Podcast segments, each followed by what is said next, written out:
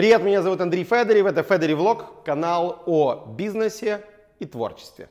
Сегодня наш выпуск посвящен вашему любимому и моему уже любимому Маргулану Сисимбаю. Это невероятный человек из Казахстана, который когда-то был пастухом, потом стал миллиардером, а сейчас является инвестором и совладельцем более чем 40 проектов. Выпуск с ним вышел в апреле. 600 тысяч посмотрело его, больше 10 тысяч лайков, очень много комментариев. Абсолютно невероятная история. Поэтому я пригласил Маргулана в гости, я пригласил его в Киев с дружеским визитом, и он прилетел.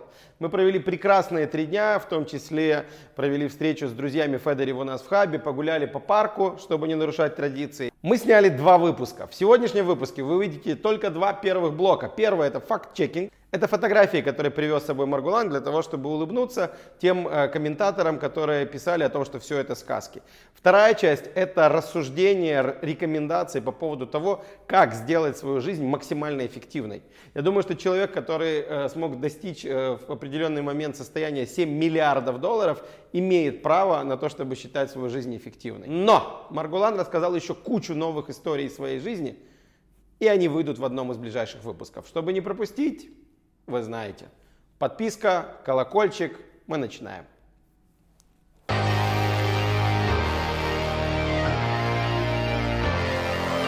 Хочешь спать, спи, хочешь кушать, кушай, хочешь телевизор смотреть, хочешь компьютер играть, играй компьютер. Делай, что хочешь. Так получилось.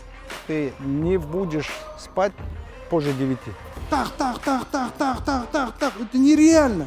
Да это уже не интересно тебе. Не важно, самосовершенствование. Так живут роботы. А вот я слушаю свое сердце.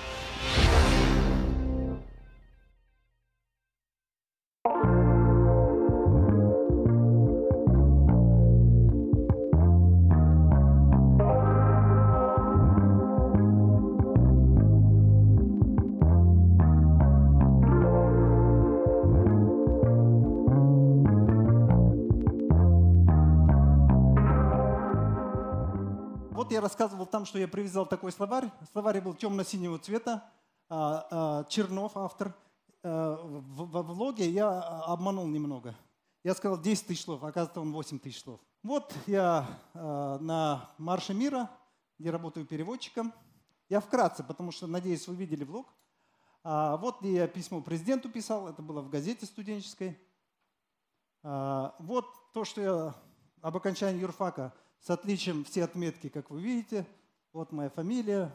Вот контракт с правительством Узбекистана, который я подписал э, в 92 году.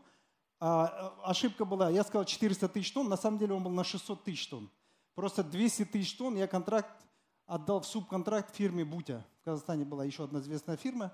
И вот 600 э, тысяч тонн, предоплата была 20%, 13 миллионов 440 миллионов долларов США, которые мне наличными привезли во двор на КАМАЗе. Когда я рассказал про покупку неучтенных «Жигулей», вот я взял с Википедии Кадаников. Кадаников являлся наряду с финансовым директором «АвтоВАЗа», э, бла-бла-бла-бла, Лаговаз, перепродававший продукцию «АвтоВАЗа». Вот открытие кожевенного завода, приезжал президент, все правительство, вся администрация президента и вся его семья. Вот те чаны из красного дерева, вот они. Но я ошибся, чан был не пятиметровый, он был 2 2.25. Продажа Киевмобайла российскому Вимпелкому. Билайн компания принадлежала нескольким частным казахским предпринимателям, никак не связанным с властями. Мы продали за 350 миллионов долларов, плюс 75 миллионов долга. За 425 миллионов долларов я продал компанию Вимпелкому. Э, я продал компанию Бител э, российскому МТСу. Э, в 2015 году я продал пятом году продал 51% за 150 миллионов долларов, 49% за 170 миллионов долларов. Дальше история собственников Альянс Банка привожу. Вот здесь приводится Seimar Alliance Financial Corporation, 72%, остальные 28% принадлежали мне и моим братьям напрямую. Здесь мы владели через холдинг, остальное все напрямую. В 2007 году Альянс провел IPO на лондонской бирже, продал 17,4% акций за 704 миллиона долларов тысячу банков стран СНГ, итоги первого полугодия 2007 года. Альянс Банк, десятый банк. Десятый банк, активы 11 миллиардов долларов. Собственный капитал банка был 1 миллиард 140 миллионов долларов. Это вот мой самолет. МКС это Маргона Калий Сисенбаев, сори за этот. Это вот яхта, которую я рассказывал, вот она, 22, здесь не весь экипаж, 22 человека. Вот она выглядела, как выглядела, это пятая яхта в мире. На тот момент была 70 метров. Два вертолета на борту, субмарина. Это вертолет, у меня два таких вертолета было. Августа 139, это назывался Тарланд. Тарлан. Августа 139. Каждый вертолет 14,5 миллионов евро. Это хозяйственный вертолет, грубо говоря, ИС-135, который возил там, э, ну, разные продукты, то все. Ну, вам сейчас смешно. А, а что, как, что, из-за продуктов тебе причаливать каждый раз, что ли? Ну, это как-то непрактично. Вот субмарина. Я, сори, ну, так получилось. Так получилось. Вот такая субмарина. И потому что я думал так, в воздухе я летаю, по воде плаваю, а там же я не знаю, что внутри. Надо нырнуть. И вот такая была субмарина, 3,5 миллиона долларов стоила. Вот, в принципе, факт-чекинг.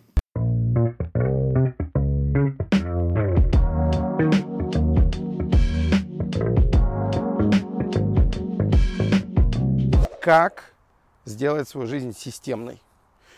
Как добиться такого уровня структурированности, э, как у вас? Есть, есть ли какие-то рецепты? А, на самом деле рецептов много, ну, они сводятся к определенному одному знаменателю. Здесь вопрос такой, что это степень осознанности вашей жизни. А вы должны посмотреть на себя со стороны. Вот если вы не систематизируете свою жизнь, не приведете в порядок, то вы никогда не сможете быть счастливым человеком. Потому что Виктор Франкл в свое время сказал, счастье есть побочный продукт хорошо организованной жизни.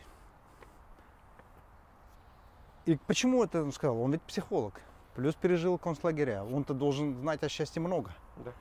На самом деле, что происходит?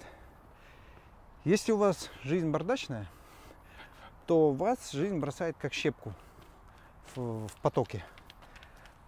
Когда ты, твоя жизнь как щепка в потоке, то она вызвана нестабильностью. И в результате вы не контролируете свою жизнь. Когда вы не контролируете свою жизнь, у вас никогда счастье появиться не может. Какое, вот ты сидишь и не знаешь, какой нежданчик ждать. Сегодня встал, думаешь, блин, либо там меня порвет сейчас, либо этот прибежит с проблемами.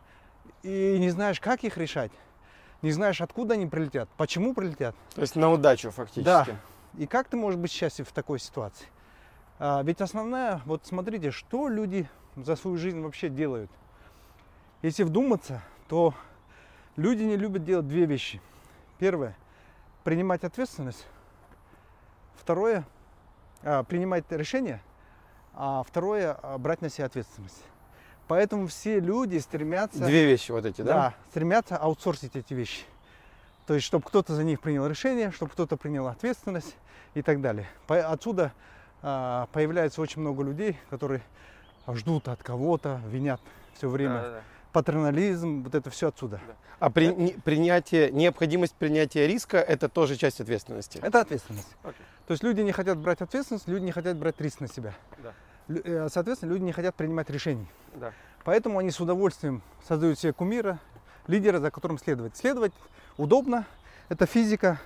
Когда по глубокому снегу перед тобой кто-то прошел сильный, тебе удобно пройти по протоптанной тропе. Угу. Поэтому люди не хотят этих двух вещей. А почему люди этого не хотят? А, и почему им это нужно, людям? Потому что люди э, хотят избежать неопределенности. Неопределенность. Вот самое большее, что людей пугает, это неопределенность. Потому что неопределенность вызывает страх. Потому что человек не знает, как с этим, э, что с этим делать, как поступать. Неопределенность это самый большой страх человечества. Всю жизнь был. И вопрос в том, что из-за того, что а, Люди боятся неопределенности. А неопределенность вызывает максимальный страх и максимальное беспокойство. Угу. И вот, если вы не приводите свою жизнь в порядок, то ваша жизнь будет полна неопределенности. А страх и беспокойство – это антагонизм счастья. Вы никогда не сможете быть счастливым, если вас все время что-то беспокоит и что-то пугает. Угу. Поэтому очень важно структурировать. Во-первых, очень важно понять эту вещь, осознать и добровольно начать это делать.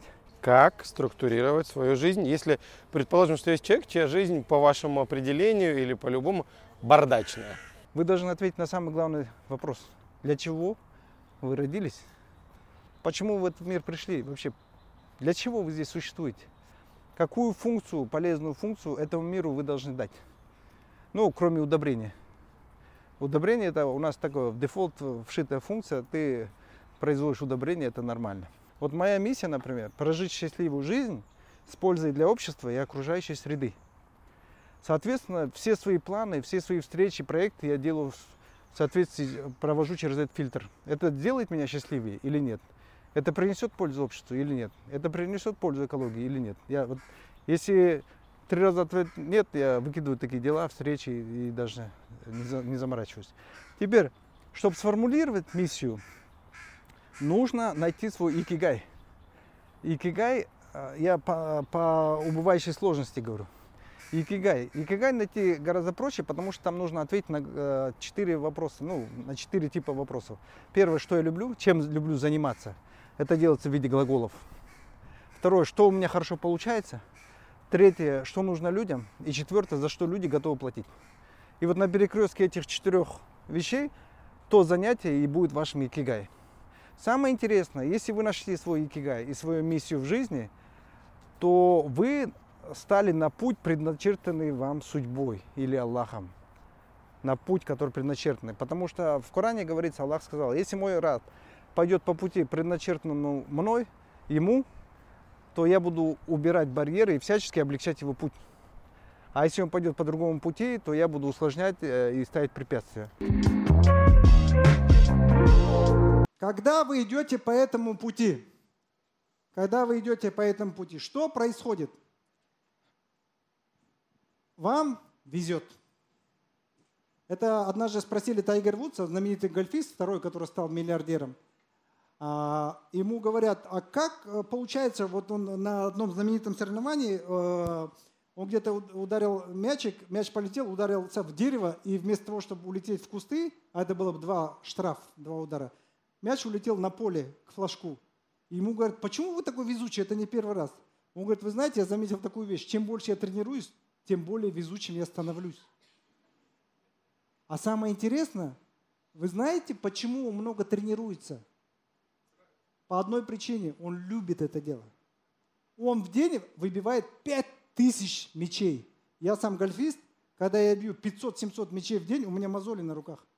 Он бьет 5000 мячей в день. Это надо быть больным просто. Это настолько надо любить это дело, чтобы бить 5000 мячей. Так вот, он этим занимается, поэтому ему и везет больше. Почему? Потому что он нашел свой икигай. Это ему нравится, он любит, у него получается, ему за это деньги платят. И в японской философии есть еще одно хорошее понятие, называется шокунин. Шокунин – это мастер. Вы знаете, когда в Японии, например, плотник устраивается на работу, он не, хочет, как у нас э, в наших странах, стать начальником отдела плотников – начальником отряда плотников, директором фирмы плотников. Нет, он хочет стать лучшим плотником в мире. То есть он выбирает путь шокунина. Это шокунин, это путь мастера, когда ты совершенствуешься в том, а, в чем-то, ну, в том, что ты любишь. Дальше, если продолжать эту же цепочку, вы знаете, когда шокунин, то есть мастер – занимается икигай, своим любимым делом, то через определенный промежуток времени он попадает в состояние, которое называется сатари. Сатари – это состояние, точка наивысшего блаженства, когда мастер не замечает времени. Он не замечает мир вокруг. Он сконцентрирован на том, чем занимается. И интересно, вдумайтесь, он замедляет время – вы знаете, когда Эйнштейн говорил, что время относительно, время и скорость, и чем выше скорость и медленное время, он, его мастерство вырастает до такого уровня, что он замедляет время. Вот если вы видели видео, где Брюс Ли нунчаками играет теннис. Кто видел? Это немыслимо. Нунчаками играть. Против него стоит профессионал с ракеткой, бьет. Тык-тык-тык-тык-тык. Мяч не видно, аж как летает. А он играет нунчаками. Вот это, знаешь, для, у каратистов. Тах, тах, тах, тах, тах, тах, тах, тах. Это нереально. Это для нас нереально. Потому что для нас это кажется слишком быстро. А он настолько уже натренировался, что для него мяч летит медленно. Он в состоянии сатари, он шакунин. Или возьмите какого-нибудь фигуриста. Он такие пируэты, тулупы делает. Думаешь, да ну нафиг, как это? Это для нас. Это кажется все быстро, а для него все медленно. Что конкретно должен сделать человек завтра утром? он должен прийти, не знаю, домой или уйти из Хорошо, дома. объясняю. Первое, что из практических вещей, выделите себе каждый день один час времени на самосовершенствование.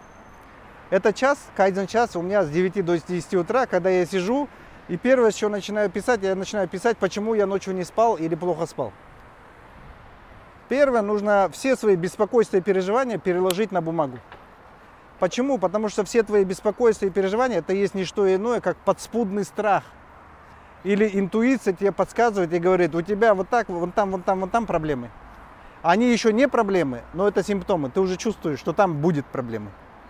Поэтому выложите на бумагу и в течение этого часа размышляйте, как решить эти проблемы. Потому что я неоднократно говорил, что деньги есть побочный продукт эффективной деятельности.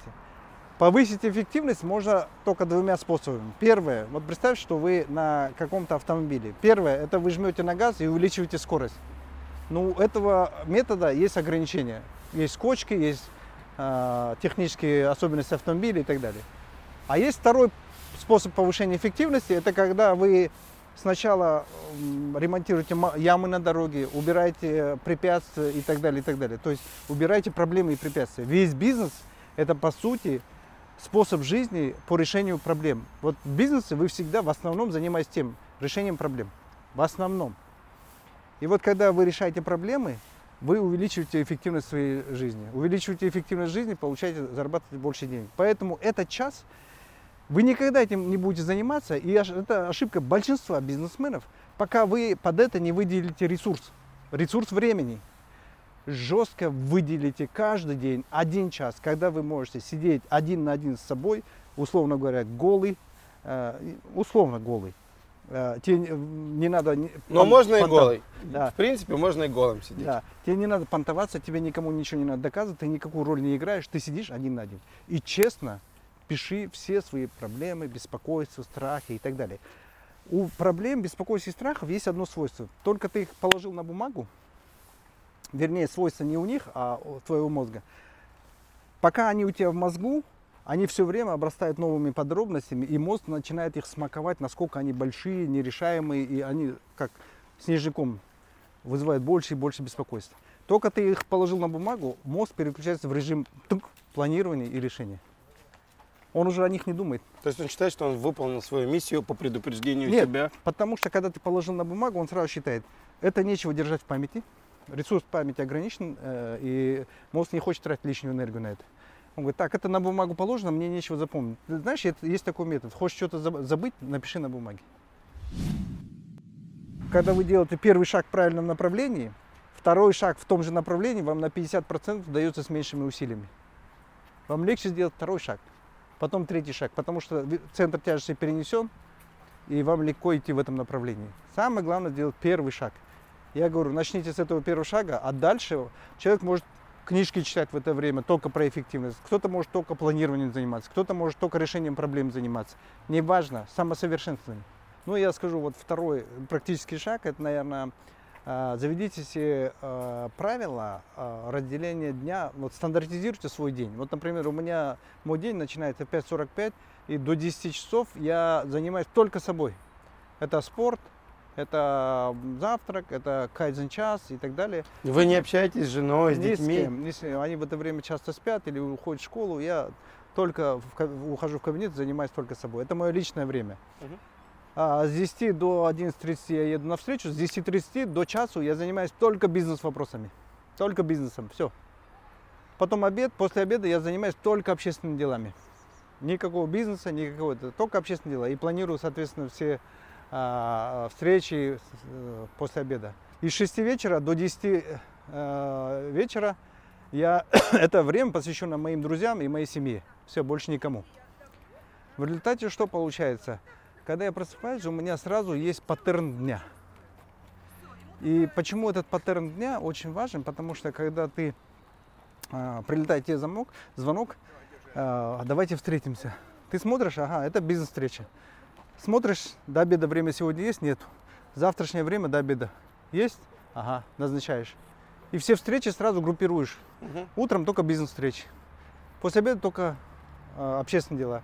Любые приглашения в гости с друзьями – это после шести. И четко знаешь, у тебя такой картинка дня и день стандартизирован. Почему я это делаю? Потому что есть третий метод. Это как можно больше правильных вещей передавай на привычки. Вот говорят, как делегировать вещи. Ты знаете, в каждом человеке сидит э, два человека. Один разумная творческая составляющая, второй это рутинный администратор. В каждом из вас сидит мини-Сири или Алиса, помощник. Это называется подсознательные привычки. Отдавай все на привычки. Многие, э, причем в привычках, что интересно, нельзя бороться с плохими привычками. Нужно внедрять хорошие привычки, они вытеснят плохие. Можно подробнее? Какой пример? Ну, я начну с притчи. Она известна в интернете. Там, однажды э, индейец э, своему мальчику, сыну говорит, ты знаешь, жизнь такая, говорит, на правом плече у человека сидит белый волк, на левом черный волк. А, черный олицетворяет все зло, плохое, а белый олицетворяет все доброе и хорошее. И мальчик говорит, хорошо, папа, а кто в конце побеждает? Он говорит, побеждает тот волк, которого ты кормишь. Так и э, представь, ты берешь список своих плохих привычек и список хороших привычек, которые ты хочешь внедрить. Не надо бороться с плохими. Начни выделять время, ресурс времени и энергии для хороших привычек. И тогда у тебя не останется времени и ресурсов для плохих привычек. Ты перестанешь кормить черного волка. Простой пример – это вставать в 5.45 и ходить. А, неважно во сколько. Вот я расскажу, например, нашей группы «Вторая молодость», которую я веду. А, у нас были люди, которые просыпались в 12 часов дня. А, обычно просыпаются в 9-10. Я говорю, хорошо, во сколько ты встаешь? В среднем обычно. Он говорит, я встаю в 9 часов. Это я знаю, это значит без 15 9, без 10 9, 9 10, 9 15. Разбег полчаса. Так? Так. Я, я, хорошо. Начнем первое. Называется стабилизация. Дай себе слово и внедри стандарт, что ты не будешь спать позже 9. То есть ты встаешь до 9. Можешь встать в 9.00, можешь встать в 8.59, но не позже. Поживи в этом режиме две недели. Но жестко, не позже 9. Все, стало привычкой? Стало. После этого передвигай на 15 минут 8.45. Это твой предел. 8.45, ни одного дня, без пропуска.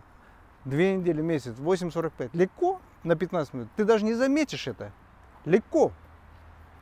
Проходит две недели, три недели, как ты комфортно чувствуешь, передвинь на 8.30. И вот таким образом у нас вся группа перешла на жаворонки. Постепенно. Да, постепенно. Это процесс постепенного, постоянного, непрерывного совершенствования. А вам очень важно управлять и понимать, какую часть жизни вы живете как животное и какую часть вы живете как человек. А что такое жизнь как животное? А, это физиологическая жизнь, это та часть, которую вы проводите в туалетах, в ваннах, э, за столом обеденным там, и так далее, будем так говорить, э, выполняя свои э, санитарно-гигиенические потребности и физиологические а потребности. А спорт и секс, что это? А спорт и секс, на самом деле, спорт это ТО, техническое обслуживание, которое не приносит обществу кому-либо пользу, оно приносит пользу только тебе. То есть это как грузовой автомобиль, он приносит пользу, когда перевозит груз. Но периодически он должен вставать на техническое обслуживание, замену масла и так далее, и так далее. Он пользу не приносит, но это необходимая процедура. То есть необходимое зло, потому что человек, когда придя в этот мир, он как физическая оболочка, В нем есть э, КПД, коэффициент полезного действия, если взять 100% его времени, если бы он приносил пользу, это 100% КПД. Но у человека, к сожалению, так не может быть, потому что он должен тратить время на спорт, на еду, на сон, на секс и так далее. Я думаю, что с эффективной жизнью, ну, скажем, э, последний вопрос, вы это где-то тоже прописываете? У вас есть какая-то тетрадка, где вы эти правила фиксируете? То есть какой результат этих ваших внутренних размышлений в рамках кайдзен часа? А, естественно, я а, прописываю, но я прописываю, как, когда я работаю с этим, а, то я э, оперирую на тетрадке, я пишу.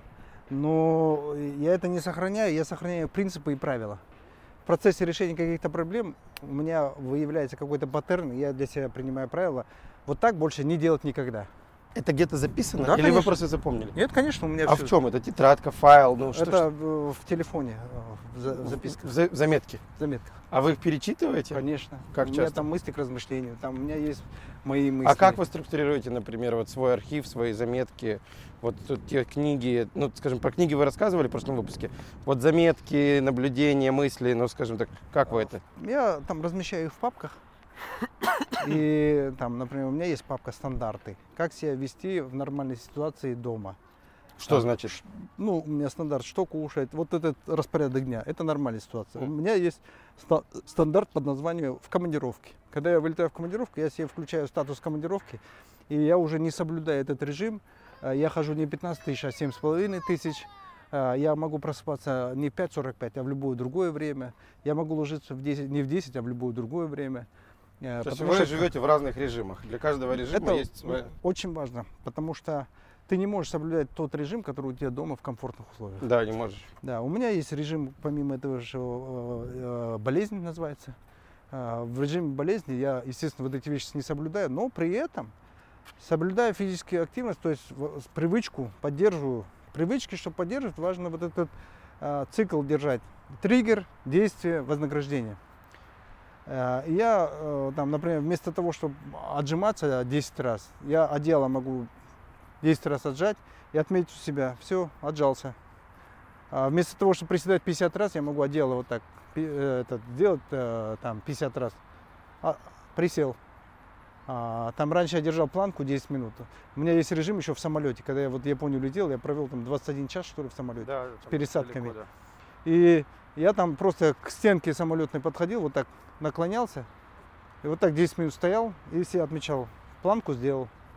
То есть для мозга не важно, как ты это сделал, для мозга очень важно время, триггер, время выполнения этой вещи, действие и вознаграждение. Вознаграждение это в виде отметки «тункс» я сделал. Из опыта, например, я когда был студентом, когда вот, помнишь, в первом интервью я Да, да, рассказывал, конечно. как я готовился, я там готовлюсь, я себе ставлю дедлайн, я готовлюсь, готовлюсь, ни на что не отвлекаюсь.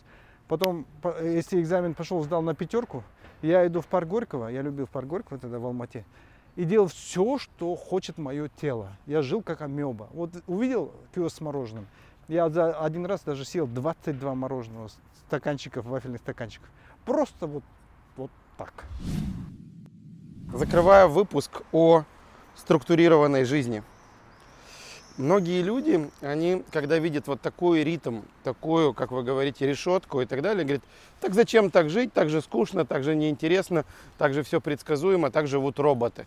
А вот я слушаю свое сердце, иду по потоку, и вот так вот, вот я иду. Как, как вы им отвечаете? А, на самом деле люди, это иллюзия, что они идут по потоку, а на самом деле они живут в хаосе и не управляют процессом. А другой вопрос, вот смотрите, я до этого рассказывал, что бизнес и жизнь, они трудно отделимы. На самом деле это одно и то же. Бизнес это способ проживания жизни, да?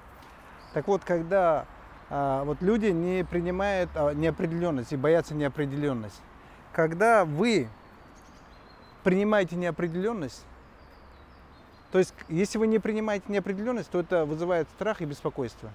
Но если вы приняли неопределенность, то эта неопределенность становится приключением. Ну, это буддизм. А, Принятие не- нестабильности это, и бы, я временности сказал, бытия. не столько буддизм. Вообще эту фразу сказал Руми, восточный философ. И вопрос в чем, что э, только ты принял неопределенность, ты, значит, шагнул на территорию неопределенности. А, и ты попадаешь в приключение. И поверьте мне, я из опыта своей жизни знаю, моя жизнь не скучная. О, да. Моя жизнь не скучная. Я все время принимал неопределенность. Но другой вопрос, когда ты попал в лес с приключениями, то лучше все-таки иметь принципы, как в этом, из этого леса выбрать, взять максимум положительных эмоций и при этом не попасть там под какого-нибудь динозавра там и так далее.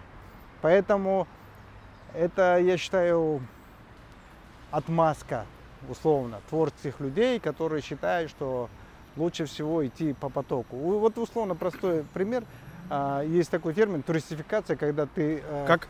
Туристификация называется. Туристификация, я не знаю, да. что это. Есть туризм, а есть тури- туристификация. То есть туризм это когда ты по маршруту, заранее определенный маршрут, тебя гид водит. Туристификация, условно, это такой термин, когда ты просто выходишь, идешь туда, куда глаза глядят. Но ты, когда выходишь, ты глаза глядят не куда попало, ты идешь и ситуативно. Оба, там много людей. Что там много людей? Пошел туда. Оба, там что-то интересное, э, музыка играет. Пошел туда. Ты ставишь себе цели по мере э, изменения контекста. Вот в этом плане я хотел бы еще отметить, вот, например, есть три вида планирования. Один вид планирования, жесткое планирование, когда люди ставят э, цель, мероприятие и э, сроки, ну, даты выполнения или время выполнения. Это жесткое планирование. Одна встреча полетела, и полетели все остальные, ты должен все переписывать, очень неудобно. А, внедрили э, гибкое планирование, когда цель остается неизменной, меняешь мероприятие и время. Это гибкое планирование. А я использую в своей жизни динамическое планирование. Или я его еще называю адаптивное планирование. При котором я ставлю планы, но в моих планах может меняться как время, так мероприятие, так и сама цель. Потому что бывает, ты какую-то цель идешь к ней э, на полпути, вдруг понимаешь, что да это уже не интересно тебе. Так чем продолжать, лучше отменить эту цель. А, и поэтому я по жизни иду таким образом. Вот вижу, я предварительно ставлю цель дойти до конца этого парка. Но я могу не дойти, на половине пути я встречу киоск с мороженым, остановлюсь, сяду, встречу знакомого, и мы уйдем в библиотеку.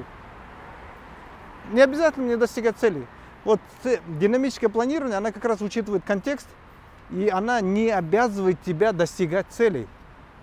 Она тебя обязывает проживать жизнь в соответствии с контекстом окружающей средой и внутренним ощущением. Потому что э, каждый день у человека, когда человек просыпается, у него разный уровень энергии.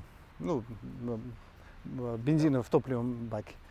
И не важно, что ты запланировал. И я бы сказал, большая беда, если ты в этот день запланировал дела, которые требуют очень много энергии, а у тебя ты проснулся, нету, то ты все будешь делать э, на халяву, будем так говорить, некачественно.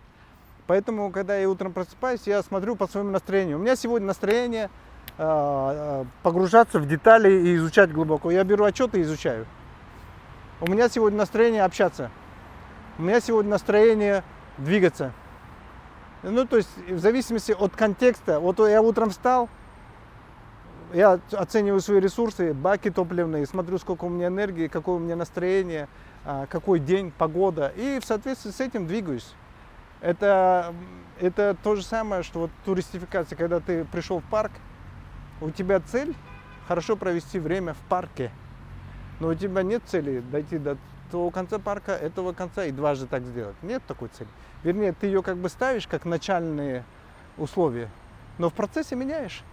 Вот и, сейчас, и структурированность момент. этому абсолютно не мешает. Многие путают структурированность и жесткое планирование. На самом деле, если вы применяете динамическое планирование, то вы серфите. Вы знаете, когда даже вы занимаетесь серфингом, у вас должен быть план.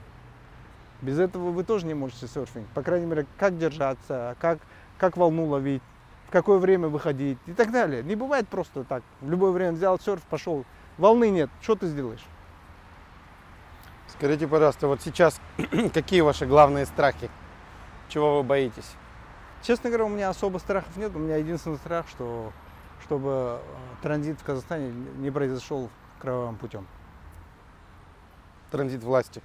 Да, чтобы транзит власти прошел как-то а, более эволюционно, поступательно, последовательно, но не кровавым путем и не путем бунта. Ну, вот это единственный, наверное, страх и мое желание на данный момент. Потому что во всем остальном у меня все осмысленно, все понятно. Не столько все понятно, а ну, я себя чувствую комфортно, у меня нету страхов. Как вы относитесь к смерти? А к смерти я отношусь э, как к данности, так же как к снегу, дождю и так далее. Я знаю, что независимо от моей воли она придет, раз. Во-вторых, я знаю, что а, когда она придет, никто моего мнения спрашивать не будет, я вынужден буду с этим согласиться. Поэтому я живу, пока живу. То есть здесь интересный такой момент. Вчера меня буквально спрашивали, а, а как у вас хватает времени? Вот как я к времени отношусь? Вы знаете, что в этой жизни самое ценное, многие говорят, время. Нифига не время. Самое ценное в этой жизни – это энергия. Почему? Потому что время у вас есть до тех пор, пока у вас есть жизнь. У вас есть, есть жизнь, у вас есть время. У вас нету жизни, у вас нету времени. Понимаешь? Это очень важно, это как тумблер. У вас всегда есть время. Мне говорят, нет, у меня нет времени сейчас пойти вот это купить. Я говорю, подожди, братан, у тебя не времени нет, у тебя приоритизация неправильная. У тебя в приоритетах пойти что-то купить стоит на последнем месте. Ты поставь на первое место, автоматически появится время для этого. То есть время существует всегда, до тех пор, пока ты жив, у тебя времени выше крыши. Потом в какой-то момент тум, и его не стало. Так же, как и тебя. А вот чего не хватает? Энергии. Человек ставит цель пойти туда, сделать то, что-то. Он все распланировал. У него есть мотивация, но у него нет сил. Энергия, самая главная энергия. И вот когда я утром просыпаюсь, я смотрю на уровень своей энергии, потому что общение с людьми, оно это же забирает либо дает энергию. Поэтому, когда я на выступлении говорил, что очень важно критически относиться к своему окружению, я выстраиваю таким образом, чтобы каждому действие, встреча или проект приносили пользу обществу, либо делали меня счастливее. И я общаюсь только с теми людьми, которых я люблю и уважаю. Соответственно, каждое мое общение с ними, мне вместо того, чтобы забирать мою энергию, оно приносит мне энергию. Понимаешь, вот эта система, когда ты выстроил миссию, она позволяет тебе отсеять всех людей, которые м, вампиры, забирают твою энергию. Скажите мне, а как вы пополняете осознанно свой уровень энергии? Осознанно, а, Существуют ли какие-то техники? Да, да, существует абсолютно самая главная и первая техника – это общение с природой. Поэтому я люблю путешествия, поэтому я люблю там выезжать на природу и так далее. Это первый момент. Второе, что пополняет запасы энергии мои, если я в городе не могу выехать, я смотрю любимые фильмы или любимую музыку. Неважно, который раз. Потому что в них почему-то такая-то энергия. Я от них встаю воодушевленно. Это второй момент. Третий момент, когда ты позволяешь себе ничего не делать и жить как амеба. И четвертый момент это... Как амеба это спать, есть. Хочешь спать, спи, хочешь кушать, кушай, хочешь телевизор смотреть, хочешь компьютер играть, играй компьютер. Делай, что хочешь.